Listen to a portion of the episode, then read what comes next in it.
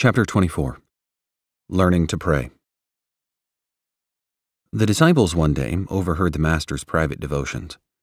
So impressive was the scene that when he ceased, they came to him saying, Lord, teach us to pray.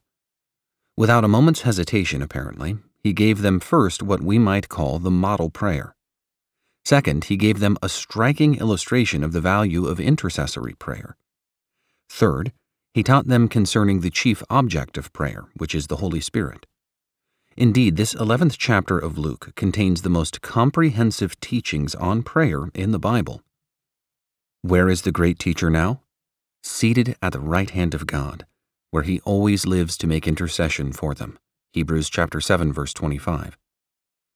If our spiritual ears could be opened, and we could hear him as he pleads for us and the lost world, I am sure our hearts would grow tender and our eyes moist.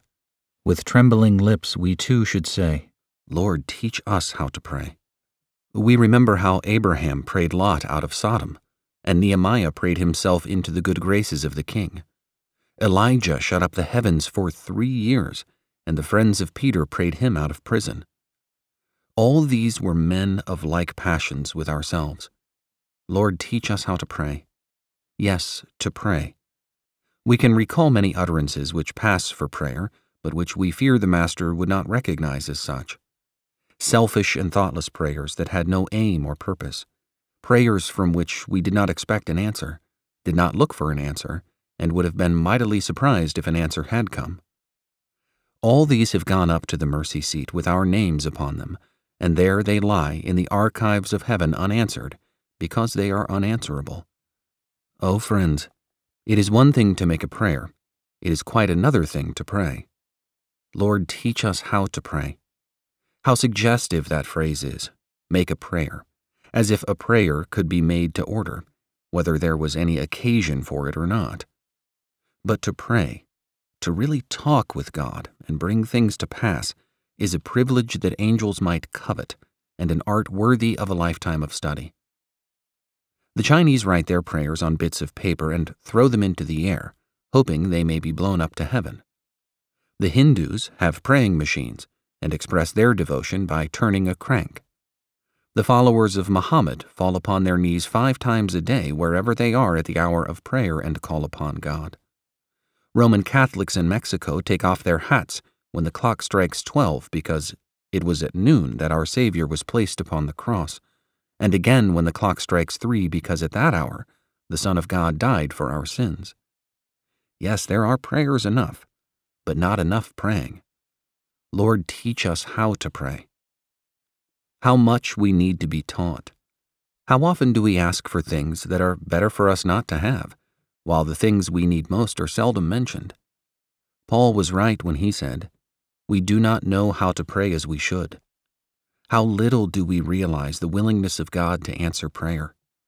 Too often he is addressed as a capricious tyrant from whom blessings can be obtained only by persistent teasing instead of a loving father who lives and labors for his children's welfare. How little we perceive the scope of the promises. We see the surface meaning, perhaps, but the depths, oh, the depths. How little we understand the deep things of God. How little do we understand the relation of prayer to Christian work? The common idea is that work is the main business of a Christian, and a little prayer is necessary to help the work along.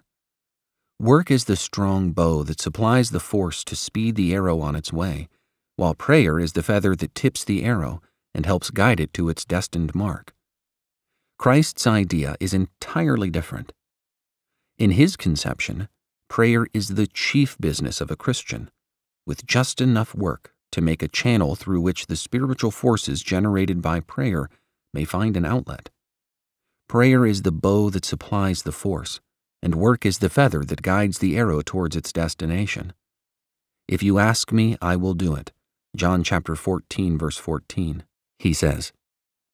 In other words, Christ is still doing the work that he began to do, Acts chapter 1 verse 1, and he invites us to help him by prayer whereas too many Christians think that they are carrying on the work but need a little help from Him. Your idea may best be determined by estimating the amount of time you spend working for the Lord and the amount of time spent in prayer. Yes, we are ignorant, but thank God we can all learn. Jesus has opened a school of prayer in which, if we will, we may learn the divine art. And what a teacher! How patient, how long suffering with dull scholars, and how much he knows about the subject. For 1800 years, this has been his constant occupation, and now he invites us to become his pupils and offers to teach us all he knows.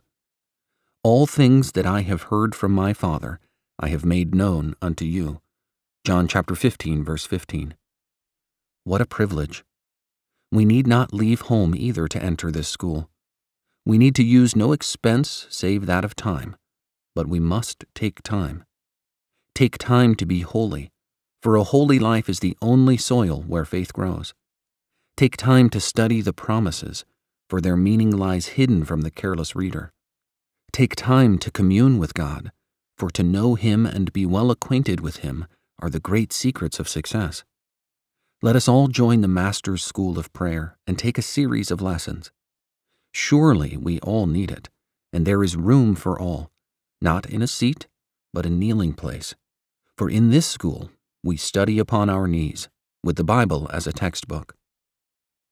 O Thou by whom we come to God, the life, the truth, the way, the path of prayer Thyself hast trod, Lord, teach us how to pray.